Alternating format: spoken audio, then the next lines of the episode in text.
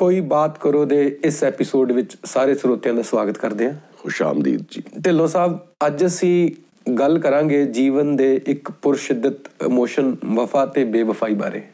ਵਾਹ। ਢਿੱਲੋਂ ਸਾਹਿਬ ਅਸੀਂ ਜ਼ਿੰਦਗੀ 'ਚ ਦੋਸਤੀਆਂ ਬਣਾਉਂਦੇ ਹਾਂ ਤਾਲੁਕਾਤ ਬਣਾਉਂਦੇ ਹਾਂ। ਇਸ ਆਸ ਨਾਲ ਕਿ ਸਾਡੇ ਪਿਆਰ ਤੇ ਮੁਹੱਬਤ ਦਾ ਸਿਲਾ ਵੀ ਪਿਆਰ ਮੁਹੱਬਤ ਤੇ ਦਿਆਨਤਦਾਰੀ ਨਾਲ ਵਾਪਸ ਮਿਲੇਗਾ। ਪਰ ਕਈ ਵਾਰ ਅਸੀਂ ਦੇਖਦੇ ਹਾਂ ਕਿ ਲੋਕ ਤੁਹਾਨੂੰ ਐਨ ਮੌਕੇ ਤੇ ਆ ਕੇ ਡਿਸਪਾਇੰਟ ਕਰ ਦਿੰਦੇ ਨੇ ਨਿਰਾਸ਼ ਕਰ ਦਿੰਦੇ ਨੇ।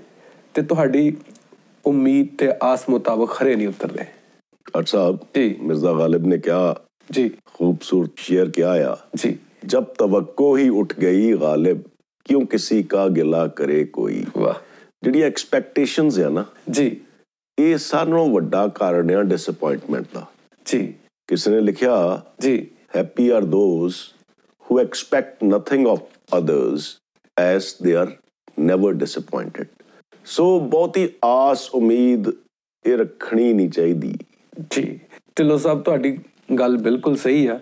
ਪਰ ਦੇਖੋ ਇਹ ਜ਼ਿੰਦਗੀ ਦੀ ਕੈਸੀ ਡਾਈਕੋਟਮੀ ਆ ਵਿਡੰਬਨਾ ਕਿ ਜਦੋਂ ਤੁਸੀਂ ਕਿਸੇ ਨੂੰ ਬੜੀ ਸ਼ਿੱਦਤ ਨਾਲ ਪਿਆਰ ਕੀਤਾ ਹੁੰਦਾ ਜਾਂ ਆਪਣੀ ਦੋਸਤੀ ਨਿਭਾਈ ਹੁੰਦੀ ਆ ਤਾਂ ਉਹ ਲੋਕ ਤੁਹਾਨੂੰ ਦੇਖ ਕੇ ਵੀ ਅਣਦੇਖਿਆ ਕਰ ਦਿੰਦੇ ਆ। ਤਾਂ ਤੁਹਾਡੇ ਉੱਤੇ ਕੈਸੀ ਕੈਫੀਅਤ ਤਾਰੀ ਹੁੰਦੀ ਹੈ ਦੇਖੋ ਇੱਕ ਠੇਸ ਜ਼ਰੂਰ ਲੱਗਦੀ ਆ। ਜੀ। ਪਰ ਮੈਂ ਯਕੀਨ ਨਾਲ ਕਹਿ ਸਕਦਾ ਆ ਜੀ। ਕਿ ਜਿਹੜਾ ਤੁਹਾਨੂੰ ਇਗਨੋਰ ਕਰਕੇ ਨੈਗਲੈਕਟ ਕਰਕੇ ਮੂੰਹ ਵੱਟ ਲੈਂਦਾ ਆ ਜੀ। ਜ਼ਲਾਲਤ ਉਹਦੇ ਮਨ 'ਚ ਵੀ ਪੈਦਾ ਹੁੰਦੀ ਹੈ। ਜ਼ਰੂਰ ਪੈਦਾ ਹੁੰਦੀ ਆ। ਜੀ। ਕਿਆ ਸੋਹਣਾ ਲਿਖਿਆ ਕਿਸੇ ਸ਼ਾਇਰ ਨੇ ਮੁਝ ਸੇ ਕਤਰਾ ਕੇ ਗੁਜ਼ਰ ਜਾ ਮਗਰ ਹੈ ਜਾਨ ਖਿਆਲ। ਦਿਲ ਕੀ ਲੋ ਦੇਖ ਰਹਾ ਹੂੰ ਤੇਰੇ ਰੁਖਸਾਰੋਂ ਪੇ। ਗੱਲਾਂ ਤੇਰੀਆਂ ਲਾਲ ਹੋ ਗਈਆਂ। ਕੀ ਬਾਤ ਮੁਝ ਸੇ ਕਤਰਾ ਕੇ ਗੁਜ਼ਰ ਜਾ ਮਗਰ ਹੈ ਜਾਨੇ ਖਿਆਲ। ਦਿਲ ਕੀ ਲੋ ਦੇਖ ਰਹਾ ਹੂੰ ਤੇਰੇ ਰੁਖਸਾਰੋਂ ਪੇ। ਵਾਹ। ਨੋਟ ਸਵੇ ਤਾਂ ਇੱਕ ਹਿਊਮਨ ਬੌਂਡੇਜ ਦਾ ਹੁੰਦਾ ਆ। ਜੀ। ਜਿਸ ਨੂੰ ਤੁਸੀਂ ਇੱਕ ਸ਼ਿੱਦਤ ਨਾਲ ਪਿਆਰ ਦਿੱਤਾ ਹੋਵੇ। ਜੀ। ਦੋਸਤੀ ਨਿਭਾਈ ਹੋਵੇ। ਜੀ। ਇੱਕ ਹਿਊਮਨ ਬੌਂਡੇਜ ਆ ਉਹ ਤੁਹਾਨੂੰ ਇਗਨੋਰ ਵੀ ਕਰ ਰਿਹਾ ਹੋਵੇ। ਕਿਤੇ ਨਾ ਕਿਤੇ ਉਹਦੇ ਦਿਲ 'ਚ ਜੀ। ਇਸ ਗੱਲ ਦਾ ਅਹਿਸਾਸ ਹੁੰਦਾ ਆ ਕਿ ਮੈਂ ਕੋਈ ਗਲਤੀ ਕਰ ਰਿਹਾ। ਕਰ ਰਿਹਾ ਆ। ਹਿਊਮਨ ਬੌਂਡੇਜ ਦੀ ਗੱਲ ਹੋਈ ਆ ਸਮਰਸੈਟ ਮੌਮ ਨੇ ਕਿਤਾਬ ਲਿਖੀ ਆ ਆਫ ਹਿਊਮਨ ਬੌਂਡੇਜ ਤੇ ਮੈਂ ਰეკਮੈਂਡ ਕਰੂੰਗਾ ਕਿ ਸਾਡੇ ਸਰੋਤੇ ਵੀ ਇਹ ਸ਼ਾਹਕਾਰ ਨੂੰ ਜ਼ਰੂਰ ਪੜਨ ਜੀ।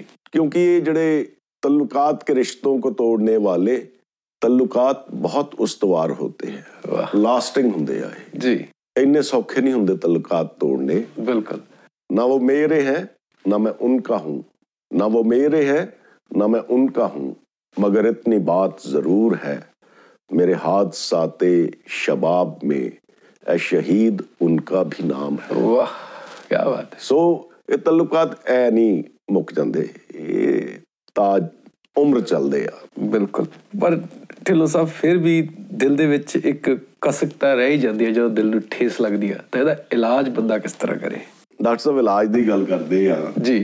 کہ وہ افسانہ جسے انجام تک لانا نہ ہو ممکن اسے ایک خوبصورت موڑ دے کر چھوڑنا اچھا۔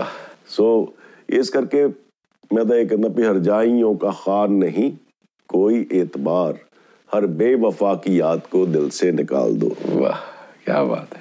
ਢਿੱਲੋਂ صاحب اے بہت خوبصورت آشار تسی ਦੱਸੇ ਜੌਨ ਬਾਰੇ ਕਿ ਕਿਸ ਤਰ੍ਹਾਂ ਦਰਦ ਨੂੰ ਸਹਿਣਾ ਪਰ ਇਹ ਹੈ ਕਿ ਅਸੀਂ ਜ਼ਿੰਦਗੀ ਨੂੰ ਰੈਸ਼ਨਲਾਈਜ਼ ਕਰਨਾ ਹੁੰਦਾ ਕਿਸੇ ਨਾ ਕਿਸੇ ਤਰੀਕੇ ਨਾਲ ਔਰ ਇਹ ਬੜਾ ਮੁਸ਼ਕਲ ਕੰਮ ਹੈ ਮੈਨੂੰ ਲੱਗਦਾ ਤੇ ਇਹ ਰੈਸ਼ਨਲਾਈਜੇਸ਼ਨ ਕਿਸ ਤਰ੍ਹਾਂ ਪੈਦਾ ਹੋਵੇ ਬੰਦੇ ਦੇ ਅੰਦਰ ਚਲੋ ਅੱਜ ਡਾਕਟਰ ਸਾਹਿਬ ਤੁਹਾਨੂੰ ਇੱਕ ਮਿੰਨੀ ਸਟੋਰੀ ਸੁਣਾਉਂਦਾ ਆ ਇਹ ਜੀਵਨ ਜਾਚ ਆ ਜੀ ਜੀਵਨ ਸ਼ੈਲੀ ਆ ਇਹ ਸਟੋਰੀ ਦੱਸਦੀ ਆ ਜੇ ਇਹਨੂੰ ਸਮਝ ਸਕੋ ਤਾਂ ਰੈਸ਼ਨਲਾਈਜੇਸ਼ਨ ਪ੍ਰਾਪਤ ਹੋ ਜਾਏਗੀ ਜੀ वो स्टोरी या उसने जाते हुए एक बात कही थी मुझसे जी उसने जाते हुए ایک بات کہی تھی مجھ سے تم میری جان ہو میں تم کو بھلا سکتا ہوں۔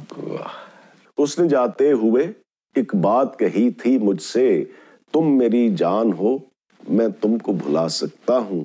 لیکن افسوس وہ جاتے ہی مجھے بھول گیا۔ اب وہ ہر جائی کسی اور سے کہتا ہوگا تم میری جان ہو میں تم کو بھلا سکتا ہوں۔ واہ۔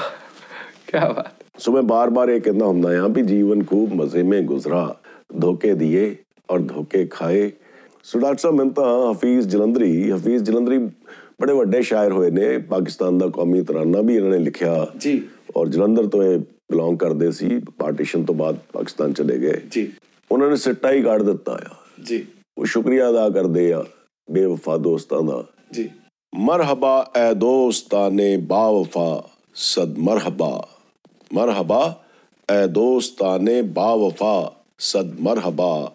وہ وفائیں کی کی ارمانے وفا جاتا رہا۔ آج لی اتنا پھر ملیں گے۔ غر خدا لایا۔